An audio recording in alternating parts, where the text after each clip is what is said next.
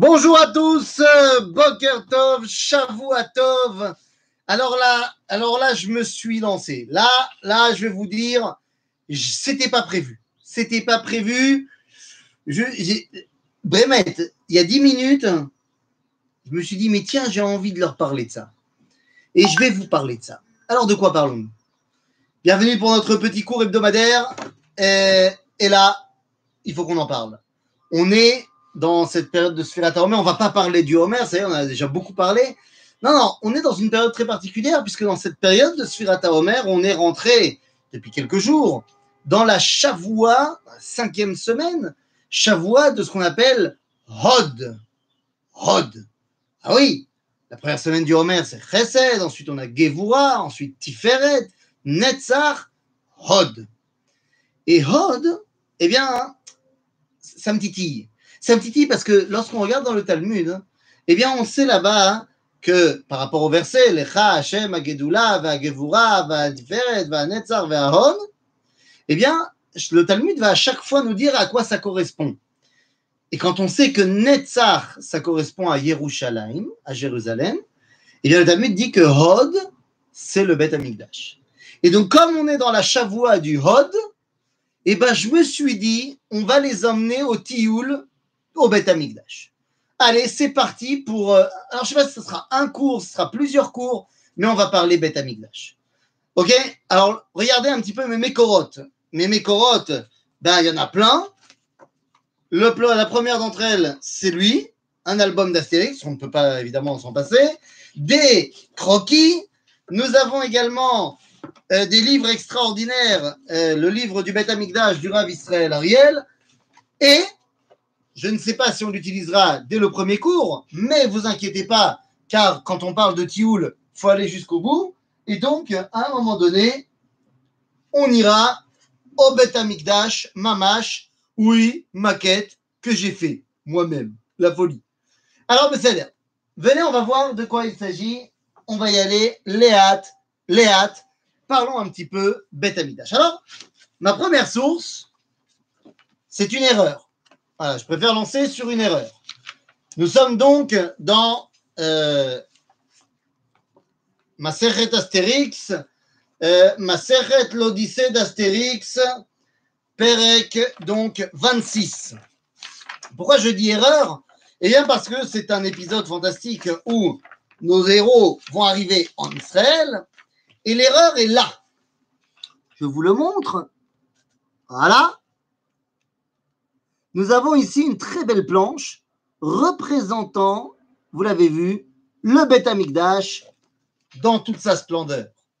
C'est très joli. Il a d'ailleurs très bien travaillé Uderzo euh, pour faire ce, dessin. C'est vraiment très, très, très ressemblant à ce qu'on pourrait trouver dans des encyclopédies et machin, ce que tu veux. Où est l'erreur? Eh bien, l'erreur est en début de Maseret. Puisqu'en début de Maseret, je le cite, nous sommes en 50 avant l'ère chrétienne. La Gaule est occupée par les. Seulement en moins 50, il n'y a pas encore le Beth Amikdash tel qu'on le voit dans la planche que je vous ai montrée. Et oui, en moins 50, je remets la plage, histoire que ça vous. Voilà. Ça, c'est le Beth Amikdash que va construire Hérode. Et Hérode, le roi Hérode, Racha Merusha la Méadrine, mais qui a construit des trucs de fou, y compris le Beth Amikdash, eh bien, Hérode ne montera sur le trône qu'en l'an moins 37, euh, jusqu'en l'an moins 4. Et donc, c'est dans ce laps de temps, plus ou moins en moins 20, qu'il va construire le Beth Amikdash. Donc, moins 50 et cette photo, erreur. Bon, maintenant qu'on sait ça, on peut revenir aux fondamentaux. Ah, le Beth Amikdash, d'où ça a commencé cette histoire? Depuis quand le Beth Amikdash, Zéaïnian Eh bien, j'ai envie de te dire depuis le début. Eh oui, depuis le début de l'histoire, Akadosh Baruch Rotse Mikdash. Alors, on pourrait se contenter de lire la Shiratayam, Teviemo vetitaemo be'ar nachalatecha machon neshivtecha pa'alta Hashem Mikdash, Hashem konenu yadecha, Hashem imloch leolam vaed. On dit ça à la fin de la Shira. Et donc on sort d'Égypte et on sait très bien qu'il faut aller à la montagne de l'héritage, à Ramoria. Mais est-ce que ça n'aurait pas commencé avant? Eh bien oui, évidemment que ça va commencer avant. Quelle est notre première source qui nous relie au Beth Amikdash Eh bien, dans le Talmud Yerushalmi, dans Maseret Nazir, chapitre 7 à la 2, eh bien, on va nous raconter que Adam Arishon a été créé à Farmina Adama, elle a été créée avec la Afar de Makom Amisbeach, de Harabait, de Haramoria. Et c'est donc là-bas qu'il y a fait son premier korban. En d'autres termes, la première relation du Ham Israël en devenir, évidemment, avec cet endroit-là, eh bien, c'est tout simplement Adam Arishon. Alors, on ne va pas s'arrêter là, évidemment, puisque là encore, on va continuer dans l'histoire du livre de Bereshit, et on arrive à Caïn et Evel. Caïn et Evel, tous les deux sont en train de faire un korban. Alors que Caïn emmène des végétaux, c'est-à-dire la fin de sa récolte, Hevel emmène mi bechorot tsono. Et où ça se passe? Ils disent le Midrash dans Bereshit Rabbah que l'endroit où ils vont faire les corbanotes, tout naturellement, c'est à l'endroit où leur père avait fait son korban, Behara Moria. Mais ça ne s'arrête pas là, évidemment. Ben évidemment. Lorsque, plus tard, Noach sort de la Teva, eh bien, on nous dit dans le verset, Vaïven Noach misbeach la Hashem. Vaikar mikol abehemot ateorot vechule. Eh bien, on aurait pu supposer que ce misbéar que va faire Noach, c'est sur les monts Hararat. Bah oui. Bah oh, parce que c'est là que l'arche s'est déposée. Seulement dans le Pirkei de Rabbi Eliezer, au chapitre 23, eh bien on dit que pas du tout. Haramoria, à ce moment-là, a sauté pour arriver sur les monts Hararat pour que le misbéar soit fait là-bas. Encore une fois, le Midrash n'a pas vocation historique, forcément. Le Midrash veut nous enseigner quelque chose. Il veut nous enseigner que dans la tradition d'Israël, seul le rapport avec le monde du temple est important. Alors après, on avance dans l'histoire et on arrive évidemment à Abraham Avinu. Vous connaissez l'histoire? Abraham Avinu, Behar Amoria, cette fois c'est clairement, officiellement dit, va amener Yitzhak pour la Lototo Leola. Nous dit Srazal à ce moment-là, qu'il a vu, quand il est monté, qu'il a vu Anan Kashur al Il a vu cette shrina qui a été attachée à cet endroit-là. Yitzhak également l'a vu. De quoi parlons-nous? De quoi parlons-nous? On parle de l'attachement des prémices de la nation juive à cet endroit-là. Je tiendrai simplement à préciser une chose. Parce que si vous allez me dire que Adam, Cain Vevel, Noach, c'est pas très juif tout ça, c'est plutôt humain. Abraham, Yitzhak, Yaakov, Zéchelanu. Alors, Abraham et Yitzhak, que se passe-t-il avec Yaakov?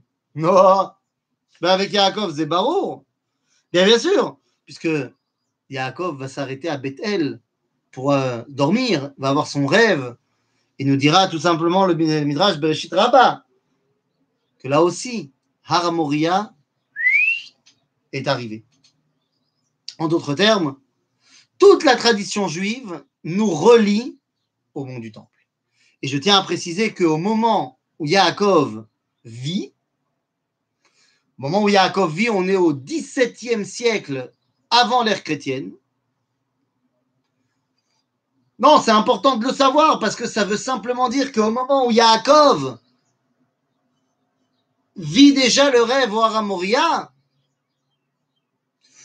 bon, j'ai envie de te dire que euh, le petit Jésus, il viendra au monde que dans ouais, 1700 ans. Et Mahomet, je t'en parle même pas. Il viendra au monde dans seulement euh, de 1300 ans. C'est-à-dire qu'on est attaché dans le peuple juif au mont du Temple quelques 2300 ans avant que l'islam ne commence à exister. Ouais, bon, vous avez compris. Bon, à ce moment-là, ben, notre relation, elle est clairement établie avec le Mikdash. D'abord, on va faire le Mishkan dans le désert. Je ne vais pas m'attarder sur le Mishkan. Après, le Mishkan va arriver à Shiloh, Seder. Mais je voudrais arriver directement au Beit HaMikdash chez Shlomo Amelech. J'arrive directement au Beit HaMikdash de Shlomo. Parce que nous, on a parlé de Tioul dans le Mishkan, dans le Mikdash et pas dans le Mishkan. Donc, ce qui m'intéresse, c'est Aramoria. Donc, les moments où le Mishkan était dans le désert ou à Shiloh, pour l'instant, c'est pas ça qui m'intéresse. Dans le Sefer Shmuel, livre de Samuel, au chapitre, euh, euh, slicha, Shmuel Bet, slicha, Shmuel Aleph, je dis n'importe quoi ce soir, euh, nous dit la chose suivante. David Barar Shemuel. Lorsque David fuit Shaoul, il arrive chez Shmuel et ensemble, eh bien, il va tout simplement dessiner les plans du Beth Amikdash, celle qui est mentionnée dans ma Sechet Zvachim, euh, à la page 54. Euh, On dessine les plans du Beth Amikdash. On peut le représenter par cette illustration du Machon Amikdash. On peut voir le David et Shmuel en train de, bah, de mettre en place les fondamentaux du Beth Amikdash. Lorsqu'il fuit Shaoul, c'est le début des plans, mais ce sera beaucoup plus tard que lorsque finalement David voudra construire le Beth Amikdash, que Shmuel lui dira c'est pas possible, ce sera ton fils, qu'il mette en place les fondations qui vont permettre finalement à Shlomo bah, de construire le Beth Amikdash. Et là, eh bien c'est parti les amis, inauguration du Beth Amikdash de Shlomo. Et là, je me permets de vous montrer cette illustration. Mais cette illustration est tout sauf réelle. Nous n'avons aucune idée de à quoi ressemblait le Beit Rishon, le premier temple de Salomon. Nous ne savons pas. Pourquoi nous ne le savons pas? Ben, Personne n'en a fait les dessins, personne n'en a fait euh, la description détaillée. Donc on ne sait pas exactement à quoi ressemblait le Mikdash de Shlomo.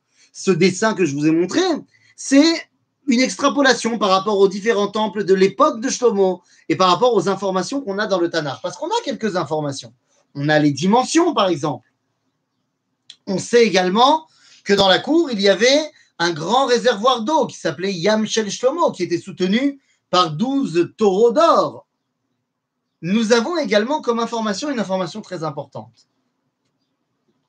À l'entrée du Beth Amikdash de Shlomo, il y avait deux colonnes. Deux colonnes que je vais vous remontrer ici. Vous pouvez les voir, voilà, qui s'appelaient Yachin et Boaz. Yachin et Boaz. Mais qu'est-ce que c'est? Qu'est-ce que c'est Yachin et Boaz? Boaz, c'est le premier maillon de la dynastie royale Boaz étant le mari de Ruth, étant également donc l'arrière-grand-père du roi David, Yachin, c'est Yehoyachin, le dernier roi de Judée, de la dynastie de David jusqu'au Melech. Tu seras gentil, Shira, de ne pas toucher. Voilà. Yachin et Boaz sont donc à l'entrée du Beth Amikdash, deux colonnes qui servent de repère pour nous expliquer que la royauté d'Israël eh bien, nous permet d'entrer au Beth Amikdash. Vous êtes peut-être déjà demandé, vous avez peut-être déjà vu comme ça des gens euh, orthodoxes, chassidim, dans la rue, qui se baladent avec des guirlandes, avec de la payeuse de Ligue des Champions, alors que d'autres n'en ont pas. Et d'autres en ont des petites, genre derrière les oreilles, genre comme moi, comme ça, derrière les oreilles. Qu'est-ce que c'est que cette histoire-là? Oui, vous allez me dire quel rapport avec le Beth Eh bien, je vais vous le dire. D'abord, d'après la halakha, il n'y a pas besoin d'avoir de péote. Tu coupes pas simplement complètement ici. C'est bon, ça suffit. Donc, toute personne qui a des cheveux normaux jusqu'à l'os ici, ne serait-ce qu'un petit peu, il a fait ce que la halakha lui a demandé. Mais d'après l'enseignement de la Kabbalah, le Gaon de Vilna va nous enseigner quelque chose, comme quoi les cheveux, c'est Midatadin, qu'il faut être capable, la justice, la rigueur, parce que les cheveux, ça ne ressent pas. Ce n'est pas le sentiment, c'est la rigueur. Et que donc, il faut faire pousser un petit peu ce midatadine, parce qu'il faut vivre sa vie selon la justice. Seulement, c'est pour toi, c'est pas pour les autres, donc tu le caches. Tu le caches, mais il faudrait pas que ça dépasse le lobe de l'oreille, qui lui aussi représente la rigueur. Il faudrait pas qu'il y ait trop de rigueur. Donc ça, c'est l'ambiance du Gaon de Vilna. Pour les chassidim, eh bien, il y a une toute autre explication. Alors, complètement différente. Mon fils, d'ailleurs, mon fils aura choisi euh, de ne pas suivre l'exemple de son père. C'est-à-dire qu'il n'a pas de péote comme les miennes derrière les oreilles. Mon fils, depuis qu'il est né, il a maintenant 9 ans, on lui a jamais coupé les péotes. Il ne veut pas. Et il a donc des guirlandes. Mamache, guirlandes. Les rouflaquettes, comme on dit. Et depuis qu'il a appris la raison de ce minag, eh bien, il veut encore moins les couper. Nous dit le Noam Elimelech, Rabbi Elimelech Milijan, c'est un des grands maîtres de la chassidoute, que depuis que le Beth Amikdash de Shlomo a été détruit, il n'y a jamais eu vraiment de retour de la Shrina comme elle était à l'époque. Et ce ne sera que lorsqu'on reconstruira le troisième Beth Amikdash que la Shrina sera à pleine puissance, si je puis dire, comme on pouvait la voir à l'inauguration du Beth Amikdash de Shlomo. Dit le Noam Elimelech, donc, eh bien, depuis la destruction du temple, c'est à l'homme de devenir Migdash Mead, de devenir un petit peu le Beth Amikdash tant qu'il ne peut pas retourner véritablement au Migdash. Et donc, il se fait pousser deux colonnes, Yachin et Boaz, à l'entrée de son visage pour qu'il bémette se rappelle d'être lui-même un Beth Amikdash. En d'autres termes, les chassidim qui ont des colonnes, c'est Zecher le Beth Amikdash. Ça, c'est le Beth Amikdash de Shlomo. Le Beth Amikdash de Shlomo, malheureusement, sera détruit, ce qui nous amènera à une période de 70 ans, on n'aura pas de Beth Amikdash. Finalement, Ezra, Nehemia, on va reconstruire le Beth Amikdash, mais ça sera un Beth Amikdashouné, un petit Mikdash. Pas beaucoup de moyens, pas beaucoup de possibilités. Petit Mikdash, c'est mieux que rien. Lorsque les Hashmonaïm de Hanouka vont battre les Grecs, ils vont agrandir un petit peu le Beth Amikdash. Et ça ne sera toujours pas la folie, la folie. Il va falloir attendre. Il va falloir attendre longtemps pour que le roi Hérode, Racha Merusha, si est, mégalomane au possible, décide que tout ce qui est associé à son nom doit être grandiose et que donc, eh bien, il construise le Beth Amikdash, du moins reconstruise le Beth Amikdash, du moins fasse des vrais travaux au Beth Amikdash pour en faire quelque chose d'énorme. Alors la Gemara a un avis un petit peu plus euh, sympathique, nous disant que ce qu'il a amené à faire Teshuvah par rapport au Beth Amikdash, c'est une altercation qu'il a eue avec Baba Ben Bouta et finalement, eh bien, notre Rav, notre Chacham, lui a dit que lui, Hérode, ayant éteint la lumière d'Israël puisqu'il a fait massacrer la moitié des rabbins, doit la rallumer en construisant un Beth Amikdash de folie. Benkar ou Benkar, finalement, Hérode va construire un Beth Amikdash de fou furieux. Ah, de fou furieux À tel point que nos sages qui n'aiment pas Hérode vont dire cette phrase bien connue celui qui n'a pas vu le temple d'Hérode n'a pas vu une belle construction. Non, c'est pas que les sages d'Israël. Du monde entier, on vient voir le Mikdash de Hérode. C'est incroyable. Les gens sont absolument subjugués par la beauté architecturale et donc ça les amène à essayer de comprendre qu'est-ce qui s'y cache. À tel point que les Romains diront des Juifs qu'il y a trois choses en Israël qu'il n'y a nulle part ailleurs. Une mer on ne s'enfonce pas, Yamamelach, un jour où on ne travaille pas, Shabbat, et le temple de leur Dieu dans lequel il n'y a pas d'idole de Dieu. Maintenant, les amis, le Bet Amikdash. Celui qu'on connaît bien, c'est le Baït Sheni. Pourquoi on le connaît bien dans ses moindres recoins? C'est là que je me ramène avec ma maquette. Pourquoi on connaît le Baït Sheni dans ses moindres recoins, les amis? Tout simplement parce que nous avons un homme qui a bossé au Beth Amikdash, qui était Cohen, qui bossait au Beth Amikdash et qui a décrit chaque centimètre du Beth Amikdash dans son livre, il s'appelle Flavius Joseph, et donc nous avons bah, tout simplement une description parfaite. En plus, elle correspond totalement à ce qui a marqué dans la Mishnah, dans Maseret Midot. Donc, nous avons ici le Bet Amikdash. Mais deux secondes, avant de rentrer dans le Bet Amikdash lui-même, nous avons quand même quelque chose à comprendre. Comment faire un énorme Bet Amikdash et pourquoi ils n'ont pas fait, euh, Shlomo ne l'a pas fait avant Parce qu'il faut bien comprendre que le Bet Amikdash de Shlomo comparé à celui de Hérode, il est tout petit. Il est un tiers seulement du Bet Amikdash de Hérode. Alors comment ça se fait qu'on n'a pas pensé à faire quelque chose de grand avant? Eh bien, pour une raison très simple.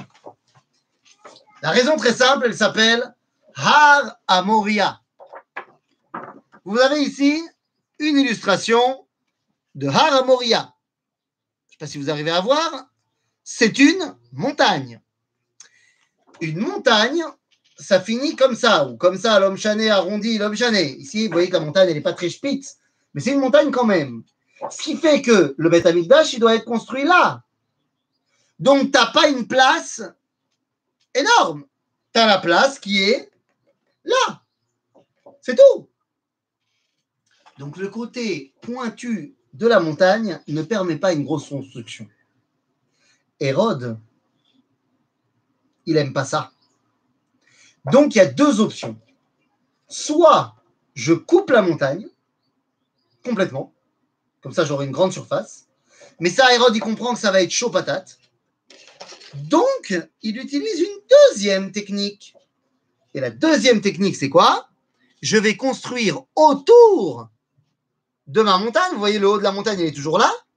Et autour de ma montagne, je vais construire quatre murs énormes. Quatre murs énormes qui vont entourer ma montagne. Une fois que j'aurai construit mes quatre murs, je vais remplir le centre pour y créer une surface plane, énorme, une esplanade, le mont du temple.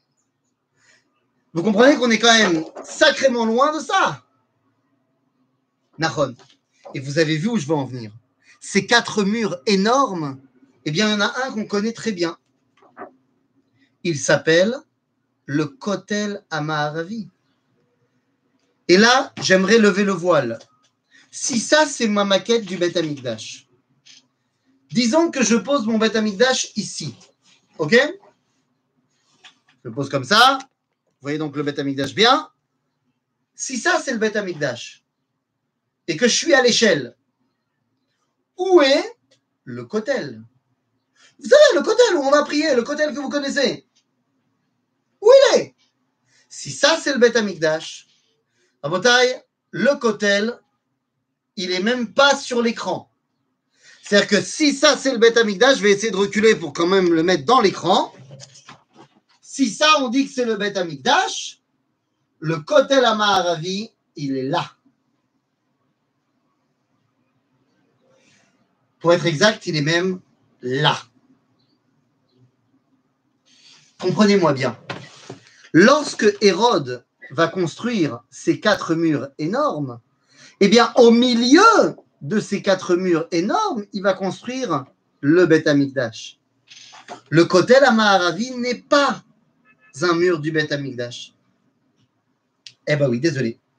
Le Kotel Amaharavi n'est qu'un mur de soutien pour l'esplanade sur laquelle il y a le Beth Amikdash. Zéro Gdusha propre au Kotel lui-même.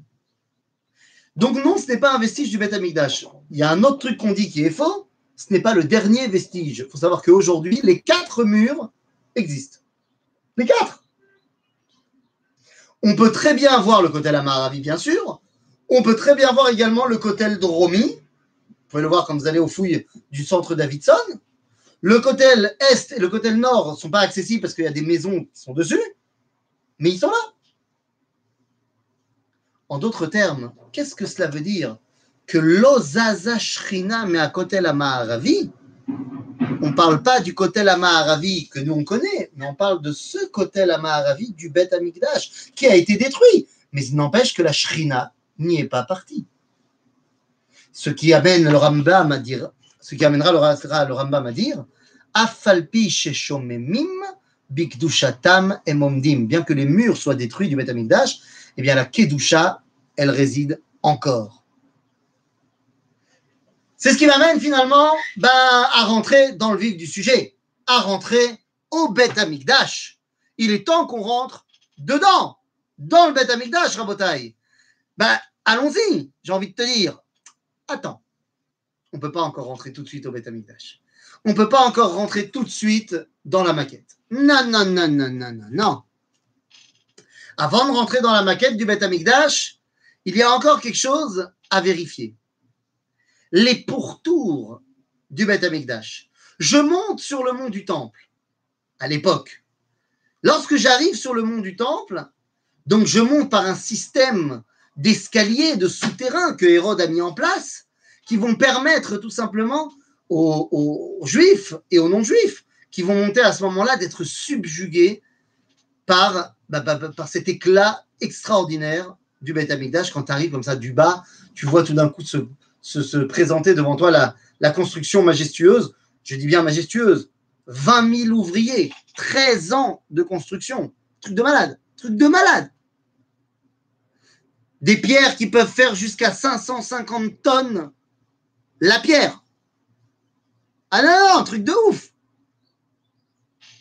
Lorsqu'on arrive à ce moment-là, eh bien, lorsque tu pénètres dans l'esplanade, ce fameux endroit, le Beth Amikdash est au centre, mais pour l'instant, eh bien, peuvent monter là-haut tout le monde. Et les juifs et les non-juifs. Pour ce qui est des juifs, il faut d'abord qu'ils aillent faire trempette au mikvé.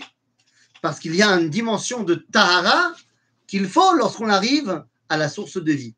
Donc, lorsqu'il s'agit de monter sur le Harabait, il faut d'abord aller, bien évidemment, au mikvé. Mais les non-juifs qui y viennent ne sont pas en reste. Parce que les non-juifs qui viennent, ils veulent s'émerveiller également de l'éclat, ils veulent peut-être également aussi amener un korban. C'est pour ça que, avant de rentrer dans le Beth Amikdash, eh bien, il y a tout autour du Beth Amikdash, alors pas dans le premier temple, et pas non plus dans les premières années du deuxième, mais à la fin de l'époque du deuxième temple, c'est-à-dire à, l'époque du temple de Hérode, eh bien, on va construire, je vais vous le retrouver ici dans mon illustration, on va construire ce qu'on appelle la sorag, Reil, une espèce de petite barrière qui va tout simplement, deux secondes, euh, qui va tout simplement montrer la séparation qu'il y a entre juifs et non-juifs. Cette règle, attendez, je suis vraiment désolé, j'aurais dû préparer ça mieux. J'aurais dû mettre déjà un marque-page. Où est-ce qu'il est Où est-ce qu'il est? Il est. Voilà. Hop là. Donc, dans mon illustration, toujours illustration du Machon Amikdash, eh bien, vous pouvez voir ici, hop là, vous pouvez voir ici ce petit muret qui entoure tout le Bet Amikdash. On voit bien l'esplanade et on a ce muret blanc avec des ouvertures qui entourent tout le Bet Amikdash. Dans ce, muret, dans ce petit muret, il y avait donc des ouvertures dans lesquelles il y avait marqué une inscription en anglais de l'époque, c'est-à-dire en grec, qu'on a retrouvé sur laquelle il y avait marqué qu'à partir de là, seuls les juifs avaient le droit de s'aventurer, de s'avancer. Mais peut-être qu'un il voulait arriver ici pour donner un, corban euh, à Dieu. Donc il y avait un Cohen toujours qui était aux ouvertures pour récupérer bah, les corbanotes des non-juifs si jamais il voulait. Parce que le non-juif ne pouvait pas rentrer dans le Beth Amikdash, mais il pouvait y donner un corban et il sera offert en son nom. Ce règle-là, marquer la séparation entre juifs et non-juifs. C'est la première séparation qu'on va trouver dans le Beth Amikdash. Car lorsqu'on va rentrer dans le Beth Amikdash, plus on va y rentrer, plus on va voir qu'il y aura des séparations.